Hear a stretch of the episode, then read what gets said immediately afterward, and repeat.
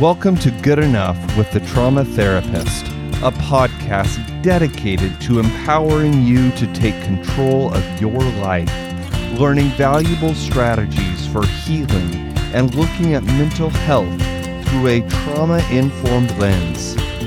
Get ready to feel empowered and confident in managing your symptoms. And now, here is your host, licensed clinical social worker, EMDR therapist, and certified clinical trauma professional, Jamie Vollmuller. Welcome to Good Enough. I am your host, Jamie Vollmuller. Today, I wanted to talk to you guys about growth and change. And there's this really, really corny joke in the social work field. I was going to tell you guys goes, how many social workers does it take to change a light bulb? To give you a minute. It's one, just one.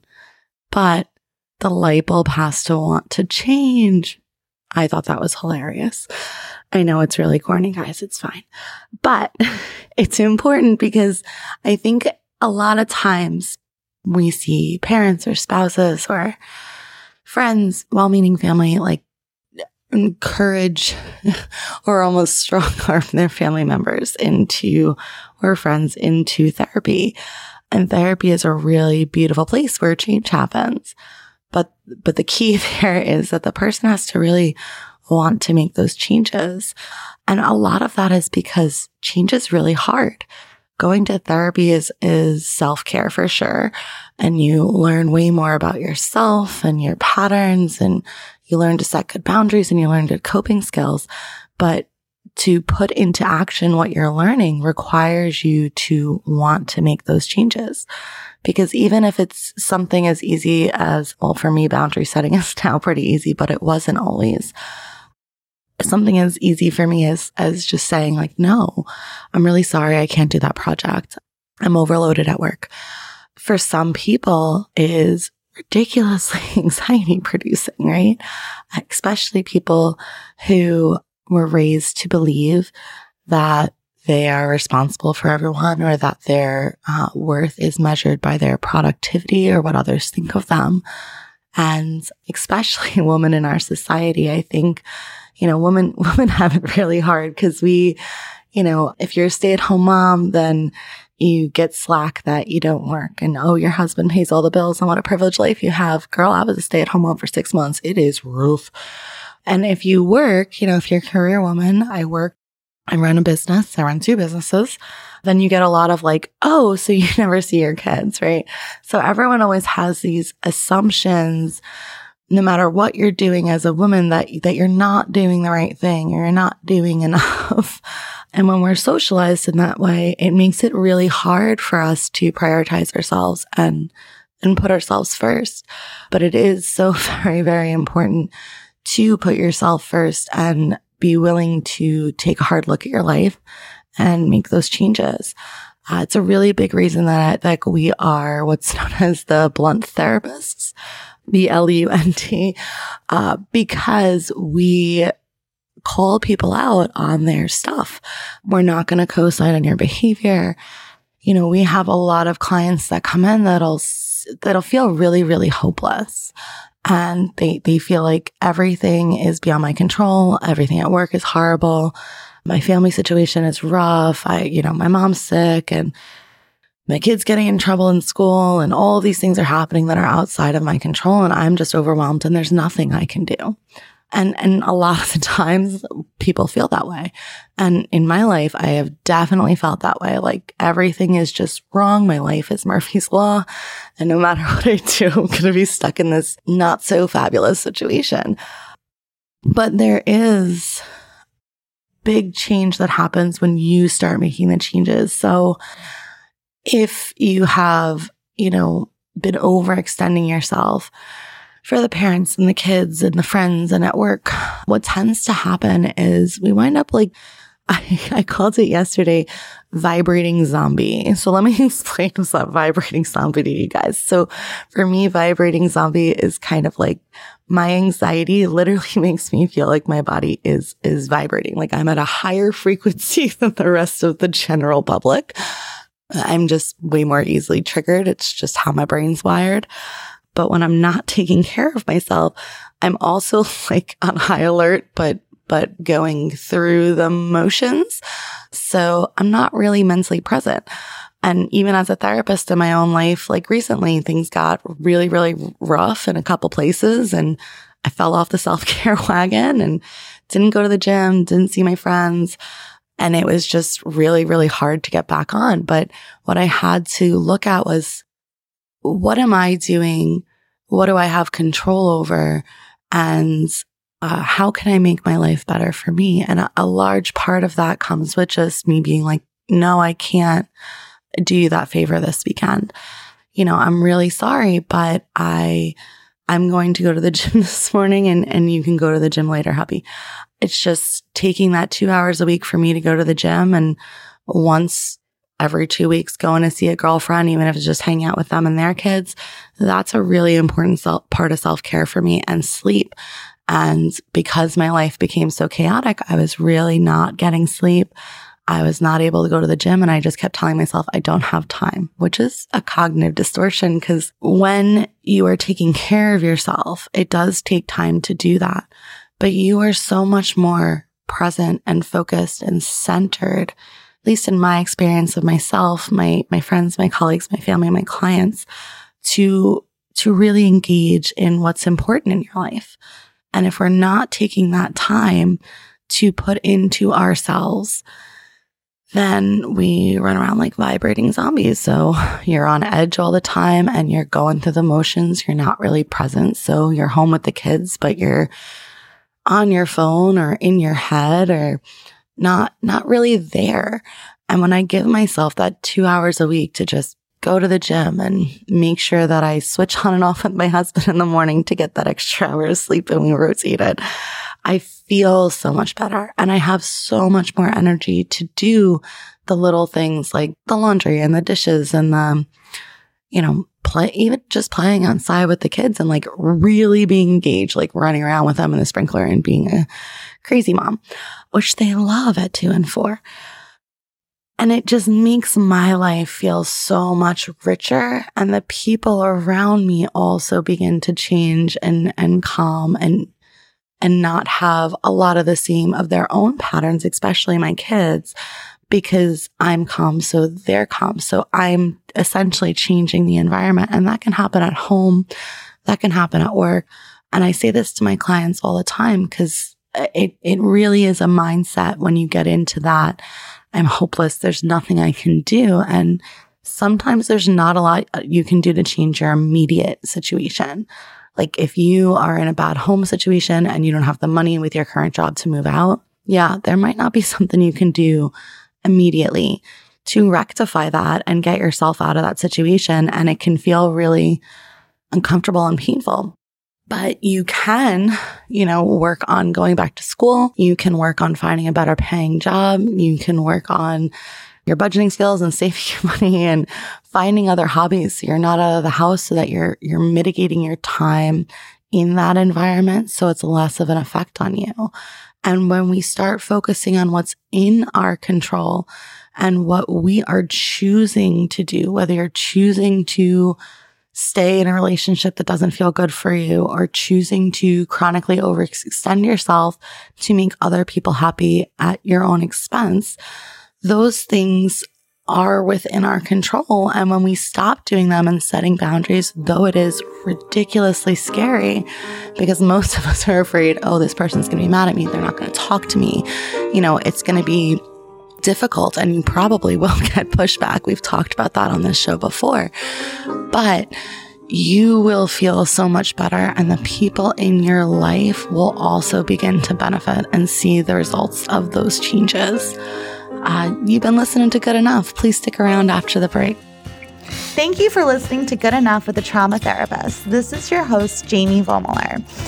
If you live in the states of New York or Missouri, we'd love to work with you. New Yorkers, give us a call at Long Island EMDR at 631 503 1539 or visit our website at liemdr.com. And for those of you living in Missouri, please call Brave Counseling and Psychiatry at 573 825 6441. Visit brave-mo.com.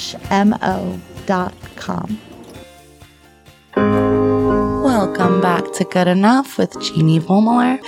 Today we are talking about growth and change and how change can be really, really difficult. And I think that the desire to change is such a crucial part of whether or not you know you're ready for therapy. And that doesn't mean that if you're not like, yes, definitely, I want to make all the changes right now, that you're not ready. Cause there are techniques and skills that therapists have, such as motivational interviewing that can help you get there. And sometimes you are just really, really stuck and you may want to change, but you're like, I don't have the energy or the capacity to make those changes. That is also fine. If you have some desire within you to change your life, I truly have the belief that everyone has the capacity to make changes and live happier lives.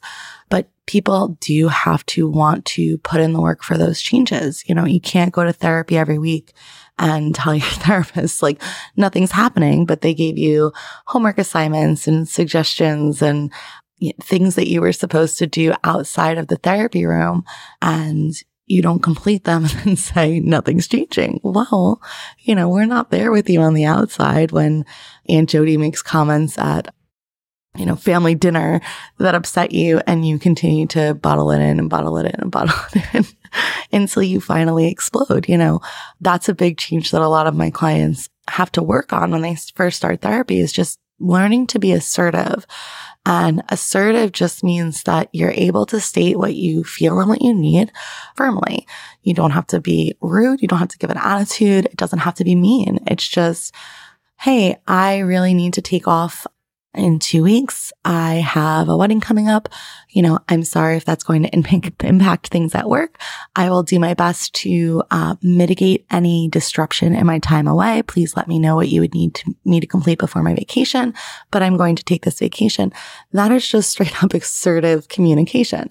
I'm sure not at every job can you be that direct with your boss, but it's an example versus, you know, aggressive. And what a lot of my clients fall into the pattern of is they people please. So if people say something that upsets them and it's a minor comment, because they don't like change and they don't like confrontation, they avoid addressing. So what happens when we avoid addressing things that are causing us internal discomfort is, is we're pushing them down. So what happens with a lot of these clients is people will continue the same patterns or say the same types of things or do the same types of things that are triggering to my clients. But the, their family or friends don't actually know that they're even triggering them because they don't say anything. They just hold it down, maybe make a face, shoot an eye at, you know, grandma to be like, mm, she's doing it again. But, you know, nothing is addressed. And then they hit their breaking point. It's the, the straw that broke the camel's back and they fly off the handle at a tiny comment and they wind up looking like the crazy, mean, obnoxious one at the table because their response is so disproportionate. And it's not that my clients are wrong in feeling angry because a lot of these stories, and I've been there myself where you just ignore, ignore, ignore, ignore, ignore. And then you hit your breaking point and you're like, why are you treating me this way? Like that is totally valid. But what's also valid is the other person can't change their behavior and not trigger you or even work on not triggering you if they don't know what they're doing is bothering you. And, and that's why like learning how to communicate, learning how to be assertive and making even really small changes of just when Aunt Jody makes that comment that like, oh, it looks like you gained a little weight after the baby. you just shut it down and go like, yeah, I'd really prefer we not discuss my weight at the dinner table, Aunt Jody. And, and move on. Like you need to say something. You can't just let things go and let things go and let them build up because it does affect how you feel about yourself. It does affect how you feel about that person. And then little things that if you were setting boundaries the entire time or even having that conversation with that person, like maybe if you approached Aunt Jody privately and said like, Hey, it really bothers me when you make all these weight comments. Like, you know, can you just not do that with me? You know, maybe Aunt Jody would open up and say like, Oh, I'm really sorry. I'm just insecure about my own weight. And I say it all the time. I'll work on it. Uh, you're beautiful the way you are. And that would resolve a lot of your feelings of anger, resentment or frustration towards Aunt Jody. And the next time she makes that comment, you'd correct her still, of course, because we're setting boundaries, but you wouldn't explode. You could maybe shoot her a look and a reminder of like, remember we're working on that. And then she'd probably apologize. So even other people's behavior isn't in our control, but how we respond to those other people, how we manage our emotions when other people make us feel or do things that make us feel or, or think a certain way, addressing them a lot of the time can really help to repair the relationship and make you feel heard and understood. And I find that a lot of my clients, their biggest gripe, either at work or at home or with family or friends, is that they don't feel heard and understood. And when we really get down to what that is, why that is, it's usually because they struggle to communicate what they really feel and need. And some of them really don't even know what they need, especially if they're in those hopeless situations or feeling like they're in that hopeless situation that we talked about earlier. You know, I, have had clients that have said, you know, my spouse asked me last night, like, what do I need in this situation to feel better? And that's a spouse trying to be supportive. And, you know, they didn't have any answers but they don't have any answers because they don't have any insight because they're, they're running away from what the deeper issues are.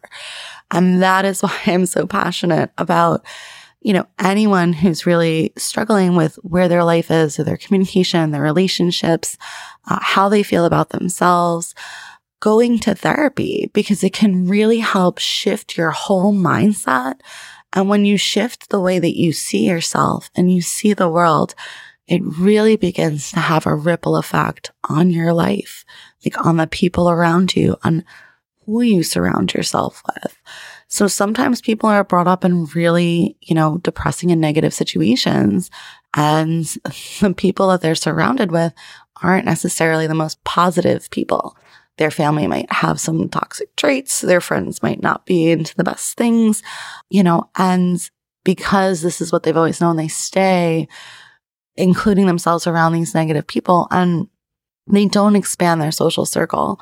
And that could be because, you know, they have social anxiety or they, they don't know how to even be themselves. I've worked with plenty of clients, especially clients that were parentified children, as we call them. So a parentified child is someone who from a young age had to take care of their siblings for one reason or another uh, individuals like that, especially tend to have a really hard time knowing who they are as a person because most of their life, their role, their core being as a human has been to help and take care of other people and put other people's needs first. Especially individuals like that, like life is just so much more fulfilling when you begin to live a life that's motivated by what lights you up and what makes you happy and learn who you are as a person instead of walking around like a chameleon.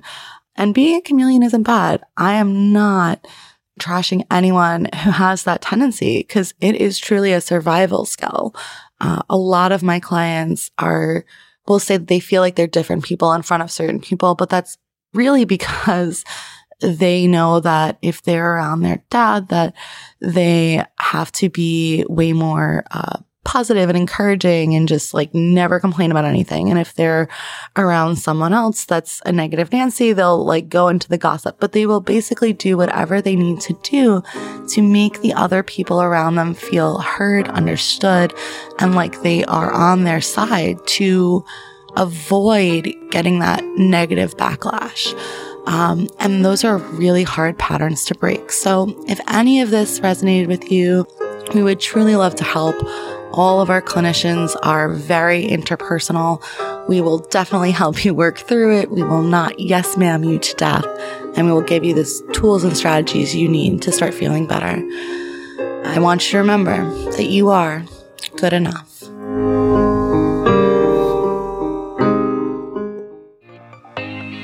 Thank you for listening to Good Enough with the Trauma Therapist. We appreciate you listening. While our host may provide some personal and professional advice, we want to remind you that this show is for entertainment purposes only. Each individual situation is unique, and good enough is not a substitute for mental health treatment. If you need a therapist and are located in New York or Missouri, feel free to reach out to us at liemdr.com or brave-mo.com.